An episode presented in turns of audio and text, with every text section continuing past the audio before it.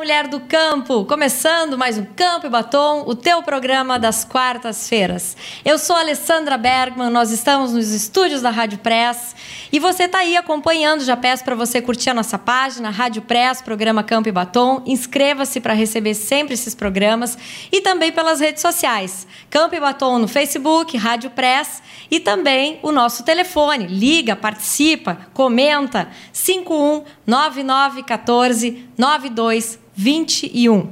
E hoje a gente vai falar sobre o novo momento da agricultora na liderança sindical.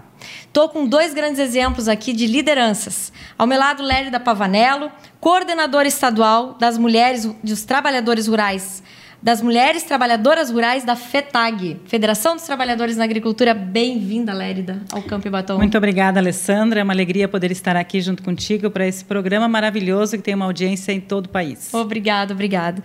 E também a Salete Katzer. Isso aí, Salete, que é presidente do Sindicato dos Trabalhadores Rurais de São Miguel das Missões. Fresquinha, assumiu semana retrasada, é isso, Lérida? É, no último... Lérida não, Salete. No último dia 29, é um prazer estar participando do teu programa. Eu que agradeço a tua presença.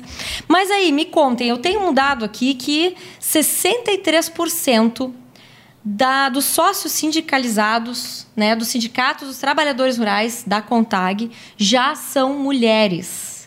É isso aí. Lérida, desde a Constituição de 88, quando foi decretado a profissão de agricultora, nossa, isso é uma evolução muito grande, sim? Muito grande, Alessandra. Assim, para te teres uma ideia, como tu falava, ah, na década de 80 para nós foi aconteceu a, a, verdadeira revolução, né? Vamos uhum. dizer assim, em termos da inserção das mulheres nos espaços de decisão. E aqui a gente fala do sindicato, né? Porque até então as mulheres não podiam nem ser associadas aos sindicatos, não podiam participar das reuniões, não podiam fazer parte de nada. Mas por um desejo masculino apenas porque, ou porque, tinha um decreto Porque sempre foi assim, o meio rural Uh, as mulheres eram praticamente invisíveis até 1988. Então, isso para nós foi ontem. Né? Uhum, 31 sim. anos apenas que, que nós podemos dizer assim que as mulheres agricultoras que sempre tiveram lá, né? não vamos ignorar isso, porque sempre existiu a mulher. Não existe agricultura familiar sem mulher. Não existe. Tanto não existe que isso foi uma. A, a agricultura foi uma descoberta da, pelas mulheres, inclusive. Né? Uhum. Que desde a época dos, dos de antes de Cristo, as mulheres descobriram que a semente produz e dá frutos. Então, isso é uma conquista, uma, uma descoberta feminina. Mas as mulheres trabalhavam na sua propriedade, cuidando das suas famílias, das suas, das suas lavouras, das suas pequenas propriedades, mas não tinham vez e voz em lugar nenhum. E quando os sindicatos se criaram, e aqui no nosso estado nós já temos há mais de 56 anos, tem sindicatos que têm 57 anos de existência, a nossa federação tem 56, as mulheres não podiam participar de nada, de reunião nenhuma de sindicato. Então, o que trouxe as mulheres para esse caminho, para essa busca da, da, vamos dizer assim, da igualdade, uhum. é, foi a própria questão do direito ao, à aposentadoria, uhum. né? Que em 1971 os homens conseguiram meia aposentadoria. O agricultor familiar que trabalhava com, com 65 anos de idade, ele podia buscar a sua metade do salário mínimo de aposentadoria. E as mulheres nem isso. Elas só podiam no momento que o marido falecesse. Então, isso para as mulheres era uma questão assim de, de discriminação. Claro. Porque elas sempre estavam lá, elas sempre estiveram na propriedade, nas, nas famílias, fazendo o trabalho árduo. Né? E nós vamos imaginar o que, que era a, o trabalho da mulher agricultora há 50 anos atrás, há 60 anos atrás, aonde não tinha nada no meio rural e daí tu tinha as famílias trabalhando e apenas o marido tinha direito a meio salário mínimo. E hoje e, o comportamento está completamente diferente. Ela está se posicionando mais? Sim. E daí, a partir dessa visão da mulher que se correu na luta por uma previdência para todos. Uhum. Então a gente diz aqui no, no para o estado do Rio Grande do Sul e para o Brasil, as mulheres foram referências. As mulheres agricultoras têm, têm um papel fundamental dentro da Constituição, porque foi a luta das mulheres para o Brasil que fez essa inserção. Então, assim, ó, tudo começou aqui no estado do Rio Grande do Sul, com oito regionais, com alguns sindicatos, e as mulheres começaram a se, se organizarem sozinhas, porque como elas não podiam, elas correram atrás. Né, e foram à luta, que, queriam também ter direito a um, a um meio salário mínimo que os seus maridos tinham, enquanto eles, elas estavam vivas. Então essa foi a luta primordial que deu que deu assim a visibilidade total para as mulheres E daí, na Constituição de 88, para mim, é, veio a maior conquista que nós pudemos ter tido, que foi o reconhecimento do nosso trabalho, porque até então nem isso a gente tinha. Né? Uhum. Né? Então, a Constituição deu vida para as mulheres agricultoras. E isso, para nós, abriu muitas portas, abriu muitos caminhos, abriu muitas possibilidades, inclusive, da valorização da mulher. Né? Eu acho que esse papel nós devemos às pessoas que vieram antes de nós, antes de mim, antes da Salete. Né? Hoje eu estou aqui com os meus 53 anos, mas para mim chegar aqui, ser a presidente de sindicato, ser a, a, coordenadora de mulheres, muitas vieram antes de mim e fizeram essa luta para que hoje a gente pudesse estar falando. E quando a gente fala de um quadro social de mulheres, né, a nível de Brasil, com mais de 4 mil sindicatos de trabalhadores e trabalhadoras rurais que a CONTAG tem filiada, que lá na Contag nós somos 63% do quadro social feminino, uhum. e aqui no estado do Rio Grande do Sul, a FETAG, nós somos 46% do quadro social nosso é de mulher. Quando se trata do pagamento no balcão, quando, quando é desconto da aposentadoria uhum. dos 2%, são 72% feminino.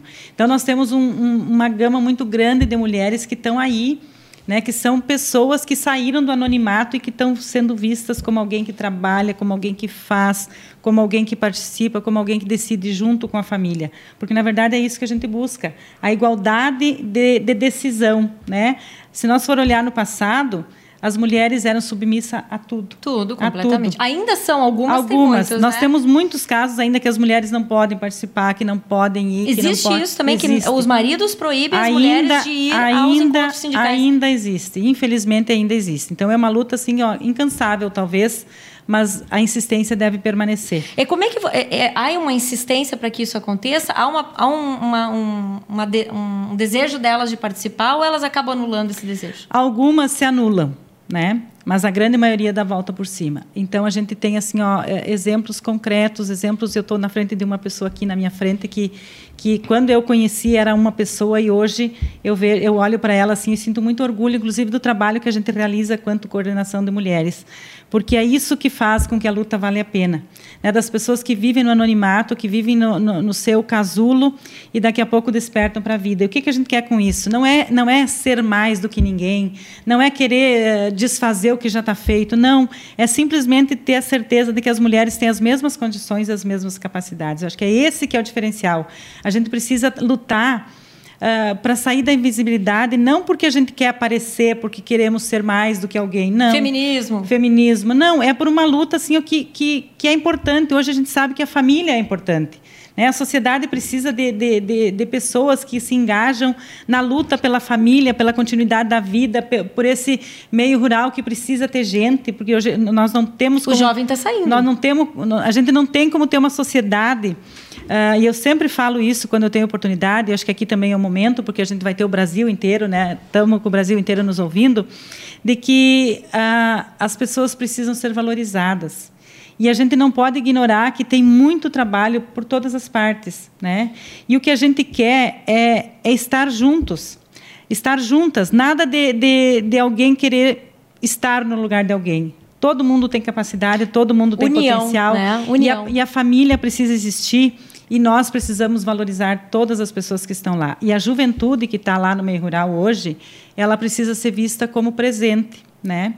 E a sociedade precisa entender que sem agricultura familiar não tem alimentos. E eu acho que é esse, é esse o ponto principal que, que a nossa sociedade precisa entender. Que a agricultura familiar ela é a base de todas as categorias profissionais. Vamos falar daqui a pouco da juventude, que é um assunto Vamos. muito importante. Salete, tu saíste do anonimato e vieste para a direção de um sindicato. Foi fácil essa trajetória? Conta para gente. Com certeza não foi fácil. É, na verdade, eu sempre estive há, há um bom tempo, já estou no sindicato, trabalhando, colaborando. Eu posso dizer com muito orgulho que sou fruto das cotas, do trabalho, do, da batalha das minhas antecessoras aí nos, nos sindicatos. As cotas para entrar como dentro do próprio movimento sindical, uhum. porque nós temos as nossas lutas internas, Alessandra. É. é para poder ter o nosso espaço. Não bastava estar na Constituição, nós precisávamos buscar o nosso espaço dentro dos sindicatos. Tem que haver um entendimento da não, não bastava nós termos o direito de nos associar, nós tínhamos, nós tínhamos que ter o direito de estarmos nos quadros de direção, nas, no, nos momentos de decisão, dentro da federação, dentro dos sindicatos. Então, a gente sempre esteve lá, como a Lérida disse, trabalhando, mas também queríamos estar nos espaços de decisão. E, para isso, precisa, em alguns momentos, que bom se não precisasse, mas precisamos... A gente precisa ter a, a, leis internas que nos garantam essa participação. Aí, num, num, dado momento, eu estava no quadro social, era associada do sindicato, uhum. é, foi feita uma eleição e precisava de 30%, e, e alguém lembrou e me convidou. Lembrou de ti? É, do meu trabalho. Porque, na verdade. É, me chamou. Na verdade, assim, eu sempre estive na luta. Eu, eu vim de outro movimento tu social. Tu era presente na é, proposta. Eu, eu, eu vim de outro movimento sindical, é, movimento social, perdão. É, eu sou é, assentada, moro num, num, assentamento. Eu fiquei dos 11 aos 16 anos acampada, literalmente dentro do, embaixo do baraco de lona. Eu participei de ocupações e todos esses movimentos para poder ter o direito de ser agricultura familiar. E hoje tu produz o quê? Hoje nós estamos produzindo, é, estávamos até pouco tempo no leite, mas toda a subsistência da família é produzida, é milho, é, e também um pouco de soja, por causa uhum. da questão que vai diminuindo a a capacidade do pessoal, diminuindo a, o pessoal para trabalhar na, na propriedade. Tem tudo um pouco na propriedade. A então. gente compra muito pouco para subsistência. Então, uhum. isso é uma questão social, a, na questão da terra, na questão que os sindicatos precisam ser voltados também para esse lado, de resgatar esses valores aí. E isso é das mulheres. É isso é o, o, que as mulheres que que cuidam da alimentação da família olhar nessa questão da alimentação saudável. E a questão de entrar como cotista, digamos assim, é. numa proposta sindical, numa proposta de, de, de chapa sindical. É isso foi bem aceito ou foi uma coisa, não, vamos colocar a Salete ali mesmo porque precisa? Foi com esse sentimento ou porque tu, tu te sentiu realmente uh, uh, envolvida ou, ou, pertencida àquela situação? É, sinceramente, eu me senti envolvida. Mas eu não sei se eles esperavam que eu reagisse desta maneira. É, dentro do, de todos os movimentos, de toda a sociedade, existe, infelizmente, o machismo. Isso existe e a gente precisa conviver com isso. De alguma forma, devo ter feito um trabalho é, bom, como suplente da diretoria, na verdade. A todas as vezes que tive a oportunidade, desempenhei o, o trabalho da melhor maneira que eu achava que era possível fazer. E, após, na próxima gestão, eu já fui convidada a ser secretária e depois já me dispus a ser vice-presidente e agora resolvi enfrentar o desafio de ser presidente do sindicato. Era chapa única? É, nesse, foi chapa única, mas não foi uma construção fácil. Ah, é? Não foi totalmente aceito? Assim, aí começou a divergência? Como é, foi isso? Por causa... É, tem essas questões, né? Porque as questões de é, alguns aceitam tranquilamente. No, no, nosso município, isso é até bastante tranquilo, tem que falar como um geral, porque sou a terceira mulher presidente do Sindicato de São Miguel das Missões. Então, não sou. É, não é a primeira, não sou a primeira, já tive antecessoras feminina. que fizeram um bom trabalho lá. Então, acho que isso também, as minhas antecessoras me ajudaram. E depois foi masculino. Uhum. Enfim, não é, não é uma questão só de gênero, é uma questão de trabalho, eu acho, nesse sentido. Dentro da proposta sindical da União Sindical, o que tu vê mais como desafio para a mulher hoje? Para a mulher, realmente, é isso, se, conseguir se colocar e, e é, se, se, fazer respeitar nas suas ideias, porque muitas vezes esperam que a gente seja, dentro, uma, dentro do, de, dessas questões de diretoria, uma figura decorativa. Uhum. E isso eu falo também na questão política, às vezes, é na política como um todo, toda a sociedade. Uhum. E que esperam que essas cotas sejam meramente decorativas. E quando a gente se propõe a não ser este, é, essa figura decorativa, a gente enfrenta dificuldades. Lérida, é uma realidade uh, só da Salete? Ou é, existem que tipos de perfis de mulheres hoje na liderança de vários sindicatos? Aqui do Rio Grande do Sul são muitos sindicatos também que a gente tem. Assim, Qual Alessandra, é eu acho que o perfil é esse da Salete mesmo. É, é da, da, pessoa que tem a cara e a coragem para enfrentar uh, o machismo, né? O patriarcado, aquilo que, que sempre foi dito que não era para a mulher, né? Porque é isso. A, a sociedade sempre disse para nós que a gente tinha que estar em casa, cuidando da casa, da roupa, da, da comida, enfim. E aí a gente sai para busca de outras, outras, outros né, Isso está muito ligado também a, a, ao conhecimento, à educação, à oportunidade, ao acesso à educação também. Quanto menos também. educação tem o homem, mais machista acho mais, que ele é, né? Mais machista. E assim, ó, e a própria cultura, né? Isso ainda é uhum. muito emperrada na, nas nossas famílias, de dizer que sempre foi assim e, tem que e tem que continuar. Então, acho que a geração, a nossa geração, minha e da Saleta, a geração que está vindo agora, ela está vindo com outra, outro perfil, né?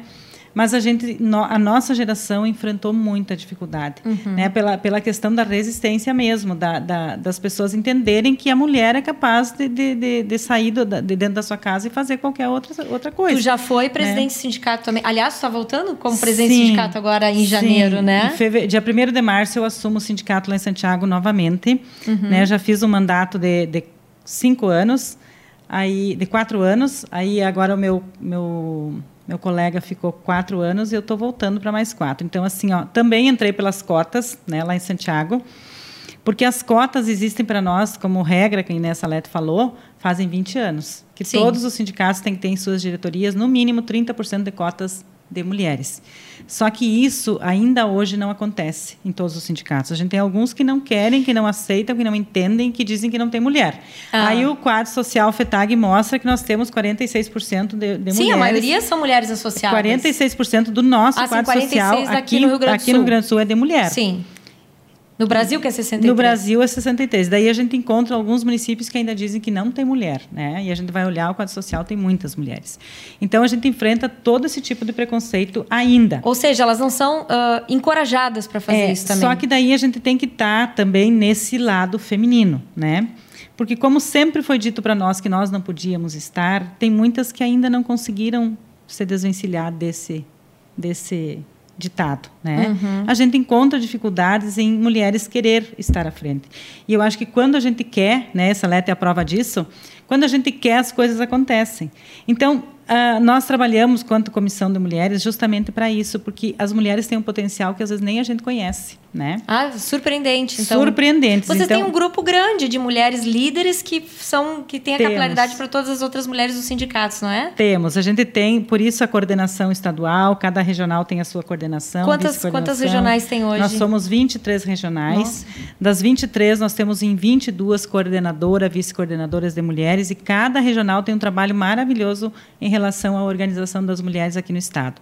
Então, isso se deu a partir de 2003, que nós temos aqui, aqui na FETAG o cargo da coordenadora estadual. Então, uhum. a partir de 2003, a federação tem uma pessoa liberada para estar tá trabalhando com a organização das mulheres aqui no Estado. Então, se vê a evolução muito clara nesses últimos anos a partir disso, desse entender que é importante ter alguém que cuide do trabalho, que cuide da área, que cuide da pasta e que mobilize a mulherada, né? Sim. E lá nas regionais tem que ter as pessoas encarregadas da mesma forma para mobilizar as mulheres da base, dos, dos municípios, dos sindicatos porque é dessa forma que a gente consegue estar inserida.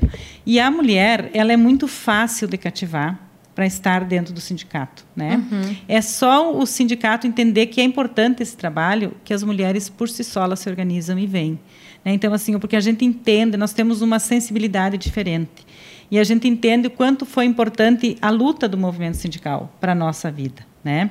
E se nós for olhar o que nós tínhamos há, há 50 anos atrás no meio rural e que a gente tem hoje, nessa letra, a gente vai perceber que todas as políticas públicas conquistadas pelo movimento sindical para a agricultura familiar, ela fez a diferença do 100% nas nossas vidas. Das mulheres. Na vida das mulheres e das nossas famílias como um todo. Uhum. Em todos os aspectos. Na comodidade do trabalho, da, da, própria, uh, da própria questão da família, do estar em casa, do, do social, do, do, do, financeiro.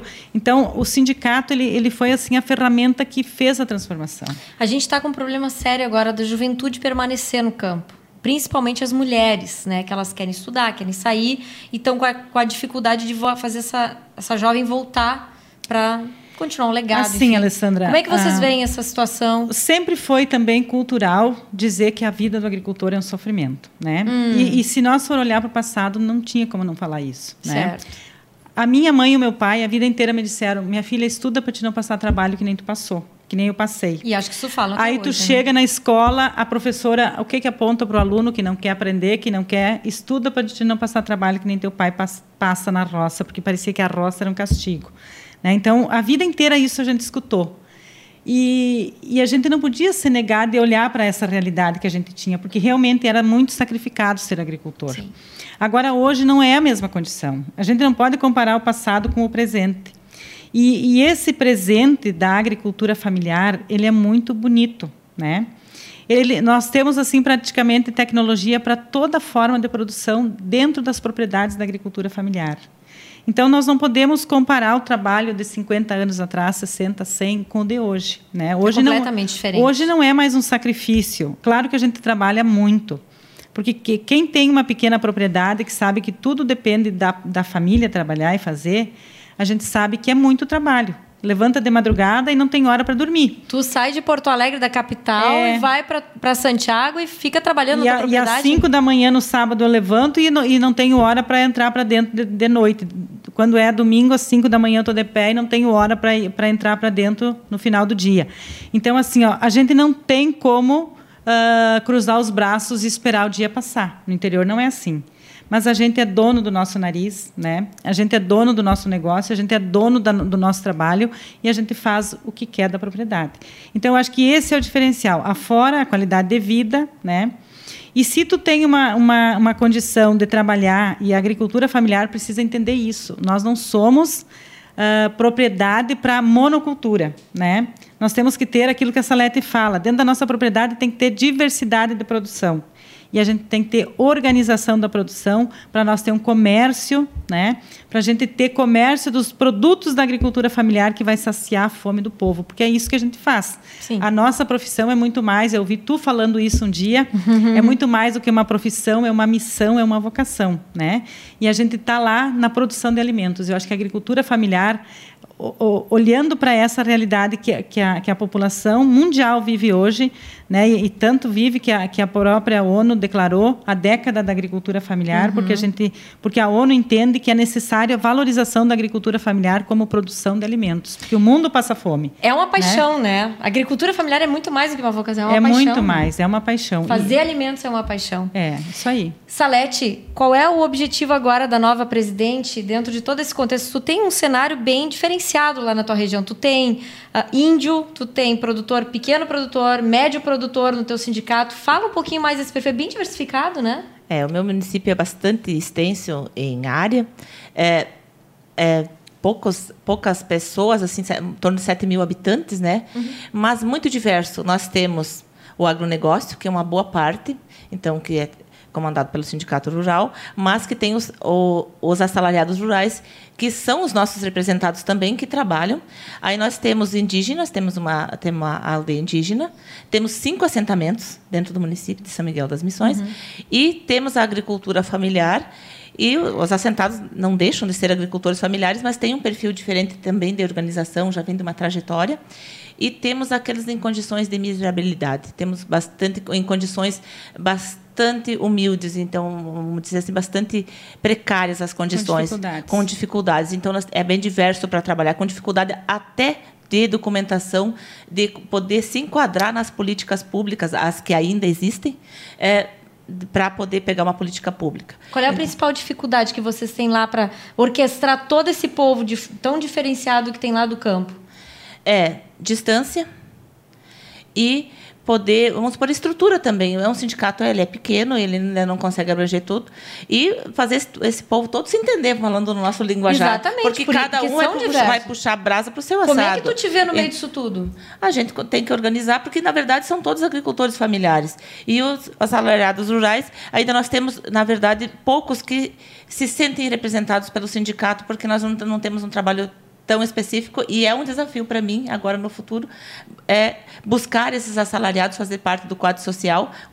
Temos alguns mas mais para se, se sentir mais representados. quantos associados hoje tem o sindicato? 429 nossa. E qual é a tua meta? Olha, nós poderíamos ter no mínimo 800 associados é, é, resgatados, porque são associados, mas não estão ativos, né? Porque uhum. nós temos é, uma história do sindicato, então tem 3 mil e poucos, mas alguns já falecidos, né? Outros é, mudaram de categoria, enfim, mudaram de profissão, mas nós poderíamos trabalhar com um número de 800 associados tranquilamente. E como é que a tua direção está vendo essa, essa tua meta aí? É, eu não sei se eu vou realizar, mas eu vou caminhar e abrir, tentar abrir um caminho para realizar, porque eu não, eu não vejo é uma meta minha, é uma meta da diretoria, uhum. é uma meta do movimento sindical. Então, se eu conseguir, o que eu conseguir resgatar já vai ser uma vitória. E é, porque não, a gente não trabalha assim como um mandato, porque o mandato são de quatro anos, ó, a gestão do sindicato que está, eu estou uhum. presidente do sindicato por quatro anos, mas eu não, a gente não tem, não traça metas para os quatro anos, a gente traça é, metas para o movimento sindical para o futuro. Então a gente tenta trabalhar para conseguir melhorar, para que os próximos que vão gerir o sindicato continuem esse trabalho. Então é nesse sentido que a gente trabalha. É muito bonita a tua, a tua forma de pensar. Que bom se todos os governos, se todas as governanças que existissem uhum. tivessem esse mesmo propósito, né, de Exatamente. fazer para, as, para os outros, não só para aquele momento, uhum. né? E o futuro, o que mais? O que vem pela frente? Jovens, tem muita criança, muitos jovens ou mais idosos? Qual é a... a maioria do quadro social hoje são aposentados. Então, é, entre homens e mulheres, no caso, aposentados são a maioria. Aqui que sustenta financeiramente os sindicatos são os aposentados. Isso eu acho que na maioria do, de todos os sindicatos. Nós precisamos, para o, para o futuro do sindicalismo, para o futuro da agricultura em si, nós precisamos buscar os jovens hoje.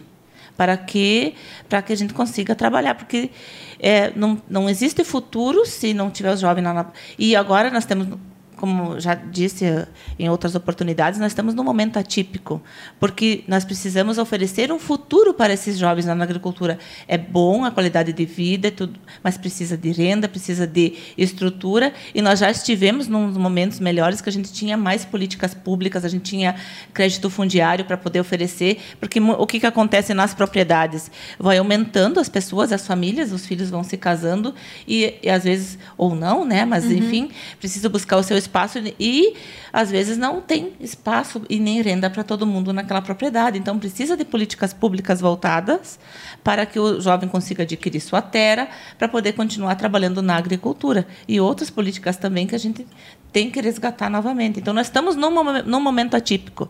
Em 88, buscávamos direitos, ampliar os direitos, e agora nós estamos num momento que estamos lutando para manter os nossos direitos. Que loucura. É, isso aí. E, essa, e isso vai permanecer, né, Lérida? Com certeza. A briga vai ser incessante.